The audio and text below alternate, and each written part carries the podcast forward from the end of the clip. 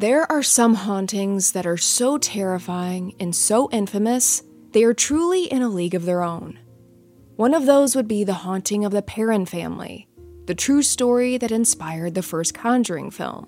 In 1971, the Perron family moved into a historic farmhouse in Rhode Island, but they learned they were not alone there. The family endured and lived through one of the most intense and volatile hauntings in American history. They had no idea that the house was overcrowded with ghosts, some harmless, others malignant and downright dangerous. The countless dark entities in the home took over their lives from the second they moved in. The Conjuring film, which is based on the Perrons' experience in the home, was reportedly toned down from what actually happened. Today's episode, we're talking about what really transpired in that home, what the Perrons truly experienced, and we won't be toning anything down. Welcome back to Avery After Dark. I am your host, Avery Ross. I'm so happy you're here with me for today's extra spooky episode. And quick reminder if you're enjoying Avery After Dark, leave a review and a rating on Apple Podcasts. It helps so much, so thank you. And if you want all these episodes early and ad free, join the Patreon. Just three bucks a month, that's it. Thank you to all my lovely Patreon members. I've been excited for this episode for weeks, so let's get into it. This is the haunting of the Perron family. Many are familiar with this story from the first Conjuring film. The movie does a really great job of capturing the feel of the haunting, but there was quite a bit left out and added for Hollywood effect. The Perron family is at the center of our story, as well as Ed and Lorraine Warren, who we have covered on this podcast. They investigated this case. But Andrea Perron claims the Warrens' presence in the home actually stirred things up even more for the family. Andrea said that she's grateful they were there and attempted to help, but the haunting was so out of control, it seemed bringing in any outside assistance or making any changes within the home only intensified the activity in the home. And as I said, the film was toned down from the actual events that took place, which, if you've seen the film, that's pretty shocking, as the movie is really scary. The Conjuring is actually one of my favorite movies. It kept me on the edge of my seat the entire time. The director, James Wan, initially wanted the film to be rated PG 13 to obviously widen audiences, but when submitted, it was ruled the film was way too scary and was given an R rating. What's really interesting about this case, and something that's not covered in the film, the Perron family said that unexplainable things began happening to them years before they even moved into that house. Many of the accounts from this haunting come straight from Andrea Perron, the eldest of the Perron daughters. She said, quote, Everything that happened had to happen precisely the way that it did in order for us to be catapulted into the environment. End quote. She has written a series of books about her family's experiences entitled House of Darkness, House of Light, and so I will be referencing her testimonials. They really give us firsthand knowledge of the events that took place. So, who were the Perrons? Let's get to know them a bit. The Perron family consisted of Roger and Carolyn Perron and their five daughters Andrea, Nancy, Christine, Cindy, and April. Prior to moving to the farmhouse, the family seemed to live a fairly normal life in a suburb of Providence, Rhode Island. There's one notable event that I want to talk about. It's really chilling. Two and a half years before they even set foot on that farm, Roger Perron brought home an African Basenji puppy. The kids went crazy for the dog, as most families do. It was love at first sight. She was such a cute, friendly dog. Carolyn Perron was immediately taken with her, too. According to Andrea, when Roger brought her home, Carolyn picked up the puppy, held her to her chest, and said, This is such a special dog. She needs an equally special name. Andrea said she closed her eyes, thinking, and then quickly decided on a name for this dog Bathsheba. So if you're familiar with this haunting, the story, the film, you will know the significance of this name. Bathsheba is one of the dark entities that haunts the farmhouse the Perrons will later move to, years later. This wasn't a family name, no one had ever heard of it. It supposedly just came to Carolyn. She didn't know why just said it popped into her mind out of nowhere. So Bathsheba was already connecting with the family years before they even moved into the home. She knew they were coming. A couple years later, Carolyn Perron was beginning to get tired of suburban life because something had happened. One day, 10 year old Andrea was walking Bathsheba and she ran into traffic. She was tragically lost that day. Andrea was devastated. This dog was her everything, and she had a nervous breakdown as she felt responsible because Bathsheba was in her care and now she was gone. The family was heartbroken, and Carolyn said, That's it. I want away from the traffic, I want away from the chaos, I want away from the neighbors, I want out of here.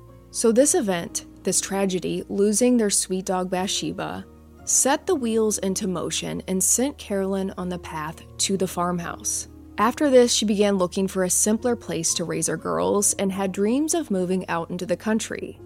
She was out with her daughters one day and picked up a newspaper. Later that night, she was browsing when one certain advertisement immediately grabbed her attention. A beautiful, secluded farmhouse for sale in a small country town in Rhode Island, the Old Arnold Estate. Carolyn was a major history buff and saw the home was historic. A dream of hers was to live in a piece of history. So Carolyn instantly picked up the phone, called the realtor that night around 9 p.m., and set a time to see the home by herself the very next morning. Andrea said this was something that her mom normally wouldn't do. Something was obviously calling her to the property. She found the farm, or the farm found her. So Carolyn leaves first thing the next morning, not even informing her family where she was going and as soon as she saw the farmhouse, she said she knew it. This was meant to be their new home. The four bedroom house was located in the small country town of Harrisville, Rhode Island. Carolyn thought the 200 acre property was going to be the ideal place to raise their five daughters. Big old farmhouse, barn, plenty of land for the family to explore, beautiful little meadows and streams. The scenery was like something from a postcard.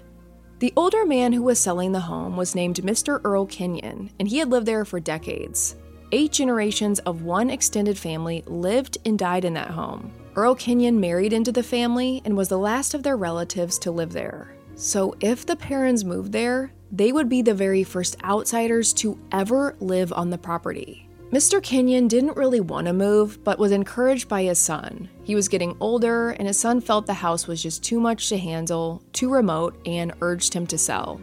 Mr. Kenyon told Carolyn that the home was built in 1736. This parcel of land was handed out by Roger Williams to give to those who followed him when he left the Massachusetts Bay Colony. The first family to live on the land was the Richardson family. So this place had a lot of history. As you can imagine, this was like music to Carolyn's ears. To be able to live in a place with such real historical significance and value, this was a dream come true, and an opportunity she was not going to pass up. Carolyn wrote a check draining the family bank account to put a down payment on the home. This didn't go over so well with Roger Perron. He wanted to cancel the check and was not on board for this house or the move at first. Carolyn's mission became trying to convince her husband that this move was the move, and she worked on him for a while. She said this kind of property was a once in a lifetime opportunity, and it was a great investment, a smart business move. She convinced Roger and the girls to take a trip and visit the farm for themselves, and they did. And as soon as Roger saw the place, he fell in love too. The old Arnold estate was on the market for $72,000 which for that time was a pretty penny. So this property was going to cost them their life savings, but they made it happen. Roger owned his own business, a jewelry company, so they did everything they could. And in the winter of 1971, the Perrons purchased the farmhouse. The old Arnold estate was now theirs. Strangely, at the closing, Carolyn and Roger found out that no one else had called about that ad. Not one other person just Carolyn. It was like the house was meant to be theirs. It's move-in day for the Perron family, and as they're beginning to unload their trucks, Earl Kenyon leans over and whispers something to Roger Perron. He said, quote, Roger, for the sake of your family, leave the lights on at night. End quote. Roger didn't really know what to make of this. He didn't know what it meant. So he just sort of brushed it off as Earl being an older man, just rambling. But he wasn't rambling. This was a warning. It was later revealed that Earl Kenyon knew the land was haunted but didn't want to look or sound like a crazy old man, so he kept a lot to himself. He didn't want to say the property's haunted, it's cursed, but he knew it to be true. He slept every night with the lights on, and the parents had no idea what they had just gotten themselves into. They had no clue how bad it was going to get. The parents didn't even think about the home being haunted. It wasn't even something they talked about or considered. But the family eventually learned what this meant. Throughout the town, it was known that if you drove past that home, the lights were always on. Always. But why?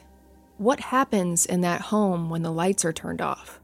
What happens in the dark? The Perron family was about to find out. So it's move in day at the old Arnold estate. But from the very first minute the family opened up the front door, it began.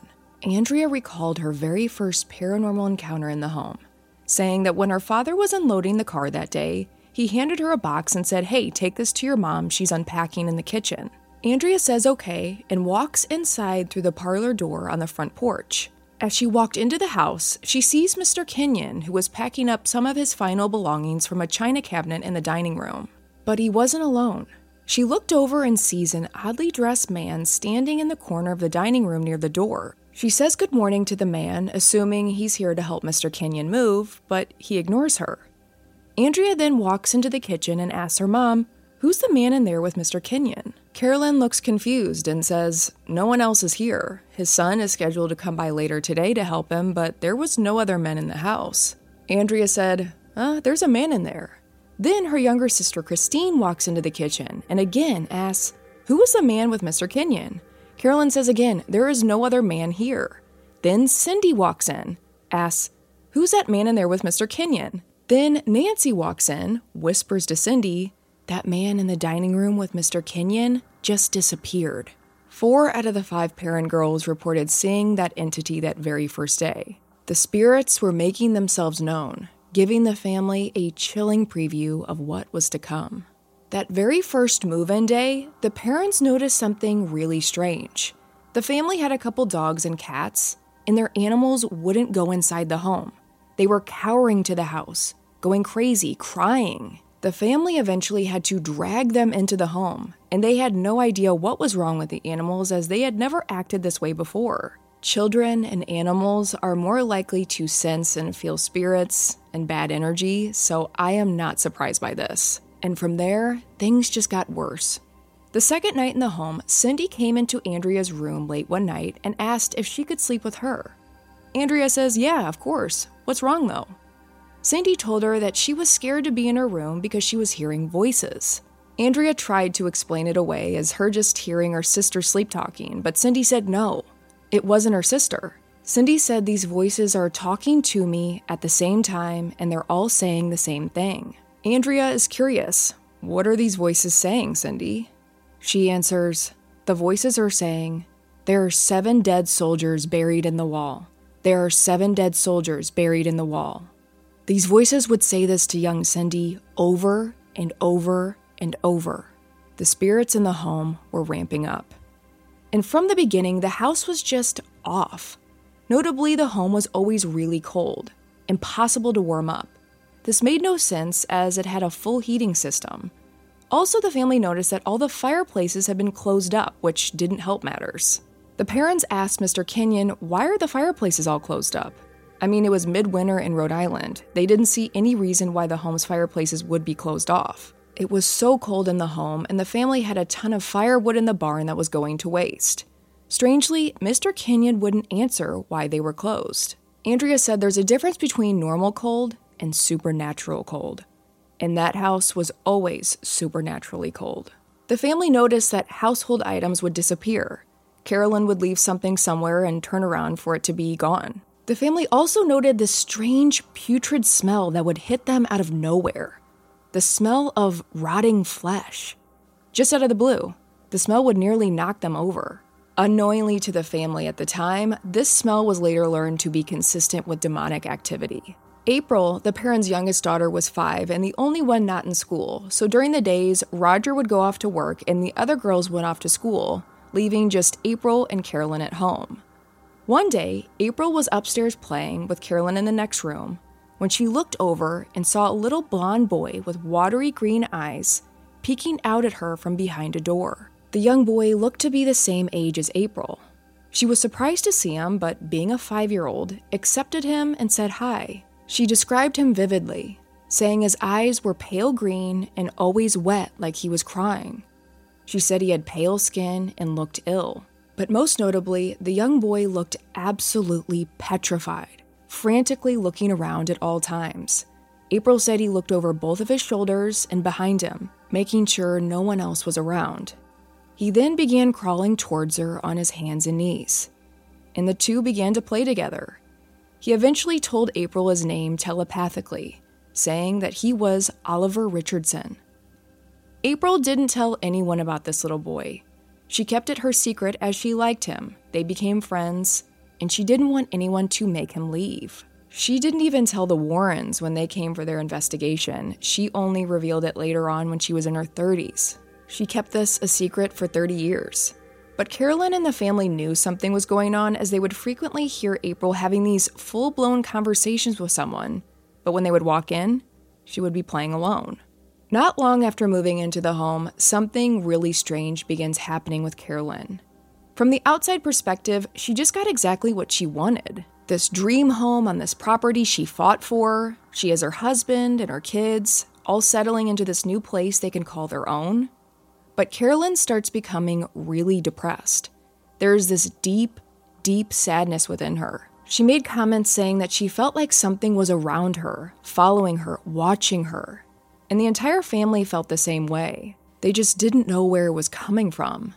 But Carolyn was starting to spiral. The family also started waking up to their bed shaking, and not just shaking. Often the family would wake up in the mornings to find their beds had been moved entirely. They would wake up on the opposite side of the room. This became so regular to the girls they didn't even question it. They would just wake up, push their beds back, and continue about their day as best as they could. As you can imagine, the girls were really afraid of the spirits in the home, so much so that none of the girls ever went to the bathroom alone.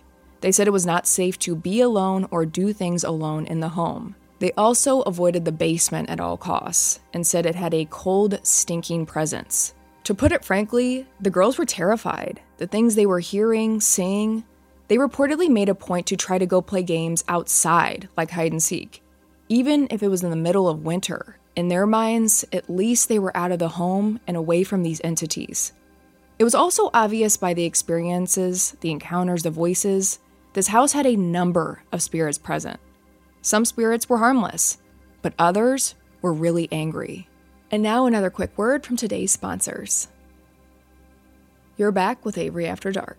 But that first year, none of the girls went to Carolyn or Roger with their experiences or fears.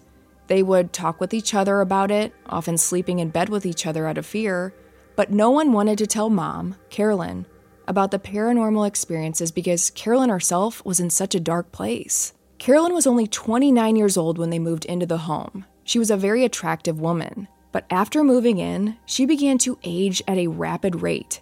She was losing weight, her skin was wrinkling, she was living in pain. She was beginning to look like someone else, like something else was taking over. But as this was going on, things were getting worse and worse for the girls. The beds were not only shaking and being moved, they began to levitate. The entities really tormented Cindy the most. In hindsight, they think it's because Cindy went in for surgery at two months old. She had a birth defect, and she actually died on the table. Doctors were able to bring her back to life, but it's believed that because of this experience, the entities in the home had a much stronger hold on her.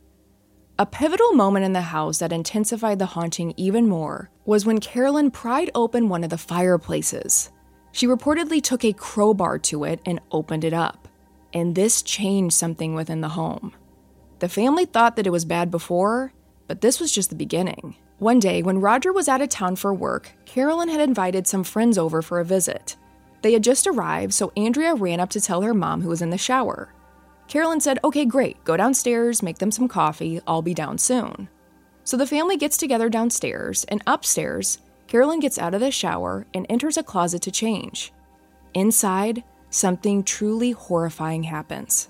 In this closet were a bunch of old, thick wooden hangers that were left by Mr. Kenyon.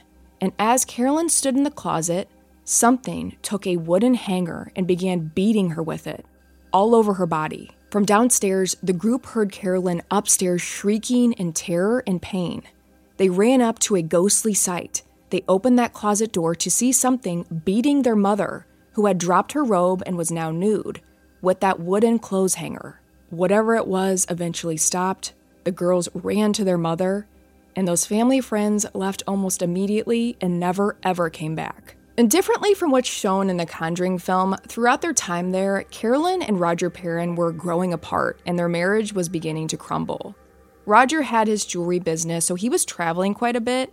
And when he got back from that trip and Carolyn showed him her wounds, telling him about what happened, he didn't believe her. The strange thing is, he knew his wife was not a liar, she wouldn't make this up, but Roger was in denial about what was going on in the home. He later admitted that he knew what was going on, but was so overwhelmed and terrified that he didn't know what to do. He confided in the family years and years later that he felt like he needed to be the man of the family and remain in control, but the situation was out of control. He had no idea what to do. He saw what was happening, but they had just moved into this home spent their life savings on it. He had no idea what to do, so he just avoided it. About a year into living in the home, Andrea finally went to her mom with the truth. She told her about what the girls had been living through. She tells her everything and how it's really, really starting to affect the girls. Carolyn and the daughters sit together in the kitchen, with the exception of April, and finally told their mom what they had been living with. The girls shared every detail as Carolyn listened, she believed her daughters and vowed to look into the history of the home, historical records, anything she could get her hands on. Throughout the years, Carolyn continued to spiral. It's now known that she was being oppressed and manipulated by a very dark spirit who was feeding on her energy. But at the time, she didn't know what was going on, and neither did her children. They just knew she was not the same mom as before. Her voice was changing. She would use old lingo, terminology from hundreds of years ago. She would use this lingo in conversations, words she had never used before. And as reflected in the film, a lot of the activity would happen around 5:15 a.m. Many of the encounters, the manifestations, would happen at that time, and the family would wake up to find the clock stopped at exactly 5:15 a.m. It's no wonder why everyone slept with the lights on in this home. Notably, Mr. Earl Kenyon, the previous owner, came to visit the house one day. He wanted to see the house and check on the family. When he did, Carolyn mentioned to him that she was hearing strange noises in the home. She asked him, Do you know anything about this? He reportedly looked at her, winked, and said, Swallows in the chimney, my dear. Swallows in the chimney. That translates to, We're not going to talk about this anymore. Mr. Kenyon never admitted that he believed the home was haunted, but from his demeanor, his warning to Roger, and the fact that he slept every night with every single light on, he knew. As the years progressed, it seemed that the activity in the home was getting more volatile and intense by the day. And Carolyn was not doing well. She was completely immersed in researching the home's history. She was determined to figure out why this was happening. Who had lived there? Who were these spirits? And what did they want? In researching the home, Carolyn discovered that many of the family members who had owned it for that eight generations had died by drowning, murder, or hanging on the property. So, this really confirmed what the family already knew that many of those spirits who met their untimely deaths there seemingly never left. And the parents just tried to continue with life as best as they could. They were having near daily paranormal experiences, living in fear. This was just their reality. Enter Ed and Lorraine Warren, well known paranormal investigators. The couple had just worked on the infamous Annabelle case and was gaining a lot of traction in the media for their work in the paranormal. On the night before Halloween in 1973, the Warrens knocked on the Perrons' front door and came to investigate the home. The Warrens had heard from someone else that the Perrons were having a really hard time and gave them the Perrons' address. Carolyn and Roger agreed, and the Warrens began making numerous trips to the home throughout the years. From their investigations, Lorraine felt that there were numerous spirits in the home, but there was one specific entity that was dark, angry, and demonic. This entity's name was Bathsheba Sherman. This was shocking for the family. As you'll remember, Carolyn had named their dog Bathsheba years before they even moved into the home. This was further proof that these spirits, Bathsheba, somehow knew the Perrons were going to move onto the property and into the home eventually. Lorraine believed Bathsheba was the haunting entity that was oppressing and feeding off Carolyn, causing her downward spiral. The aging, the depression, why she was starting to look different, act different, speak differently, it was like she was partially morphing into Bathsheba. And in their research, the Warrens connected Bathsheba to the land as she was a real woman who existed and lived on a neighboring farm in the 1800s. The local legend around Bathsheba was that she was a witch and had cursed the property and all those who live on it to die painful deaths. These rumors were amplified in town, and suspicion grew when an infant died in her care one day. The townspeople believed that Bathsheba was a witch and sacrificed the infant as she was a Satanist. So, in town, Bathsheba was considered a witch and also a suspected child murderer. From that point on, Lorraine Warren referred to the dark demonic entity in the home as Bathsheba. She believed that she was the source of activity and felt that she was a malignant, evil presence in the home. Now, this is where reality differs from the movie. The parents believe that there was actually another powerful dark entity in the home. They don't believe that Bathsheba Sherman was the only harmful entity in the house. They did believe that she was one of the more unpleasant spirits connected to the property, but the parents believed another dark entity in the home was Mrs. Arnold, another woman who had lived in the home and died there in 1797. You see, Bathsheba did not hang herself on the property. Bathsheba died as an old woman on May 25, 1885. But Carolyn found that a woman named Mrs. John Arnold, who lived on the property decades before, did. Mrs. Arnold hung herself in the barn when she was 93 years old. What or who drove her to do that remains a mystery. But the parents felt that this was another dark female presence in the home. And why is that? Because they began to see her. Andrea and Carolyn both witnessed Mrs. John Arnold. She would come into Carolyn and Roger's bedroom at night around 5:15 a.m. and float towards Carolyn. Andrea said the nights that her mom was visited by Mrs. Arnold, Andrea would wake up in sleep paralysis and be able to see what was going on in her mom's room. Like a dream, but she could telepathically see what was simultaneously going on in Carolyn's room. She said she was incredibly connected to her mom, so this didn't come as a surprise. When she would visit, Mrs. John Arnold's entity floated from the corner of her mom's room towards Carolyn. The entity was dressed in a gray brown linen dress with lace around the neck, and hauntingly, Andrea said that her head was hanging off of her neck, stating it looked like a desiccated hornet's nest. This entity had no discernible features. Eyes were hollow black sockets, thin lips, jagged yellow teeth. She also had no feet and would just float towards Carolyn until nearly reaching her. These visits from Mrs. Arnold absolutely petrified Carolyn. Andrea spoke of the female spirit in the house and said, quote, She perceived herself to be the mistress of the house, and she resented the competition my mother posed for that position. End quote. The activity in Carolyn and Roger's bedroom got to be so intense, they actually closed up the room and moved into another room in the house, turning it into a makeshift bedroom. So Lorraine Warren felt that Bathsheba was the primary entity in the home, but the parents believed that Mrs. Arnold was also very present. Another one of the key differences in the film and reality was unlike the movie, Ed and Lorraine Warren didn't perform an exorcism on Carolyn. In the film, Carolyn becomes possessed by Bathsheba.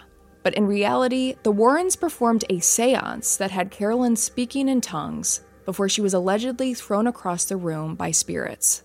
Andrea said that she watched the seance from another room and said that she didn't even recognize her mother during the seance. Carolyn was speaking in a voice that was not her own.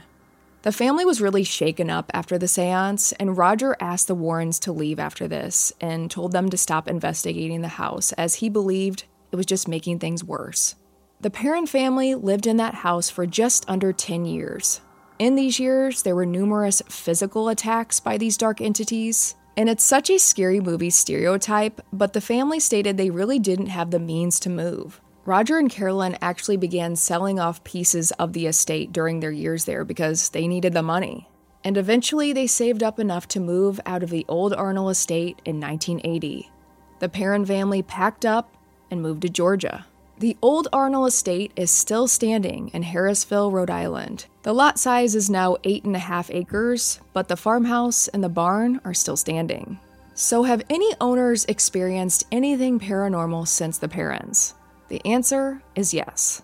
Reportedly, nearly everyone in the home has experienced the haunting to some degree. One man moved into the home to begin restoration, but something happened, and he left screaming. He left his tools, clothing, everything, and never went back. And now, another quick word from today's sponsors. You're back with Avery After Dark. The home sat vacant for years. There have been numerous paranormal investigations in the home over the years, and it's safe to say that it's a very active haunting, meaning all of those spirits are still there. Andrea thoroughly believes that this was meant to happen to her and her family, that they were meant to live in that home and the spirits knew they were coming. And over the years, the family realized that each and every one of them were simultaneously having their own paranormal experiences in the home. They were all different, some more intense than others. Andrea feels that the spirits targeted some of the family members, like her mom and Christine, the most. I go back to that warning that Mr. Kenyon gave Roger Perron the day they moved in, when he whispered, For your family's sake, keep the lights on at night. That gives me the chills. The Perrons had no idea what they were signing up for, and in the years since, Roger Perron is reportedly very troubled by their time there. Carolyn as well, the day the family moved out in 1980, Carolyn stated she would never, ever go back to that home. Cindy Perron has stated that she will never, ever step foot on the property again.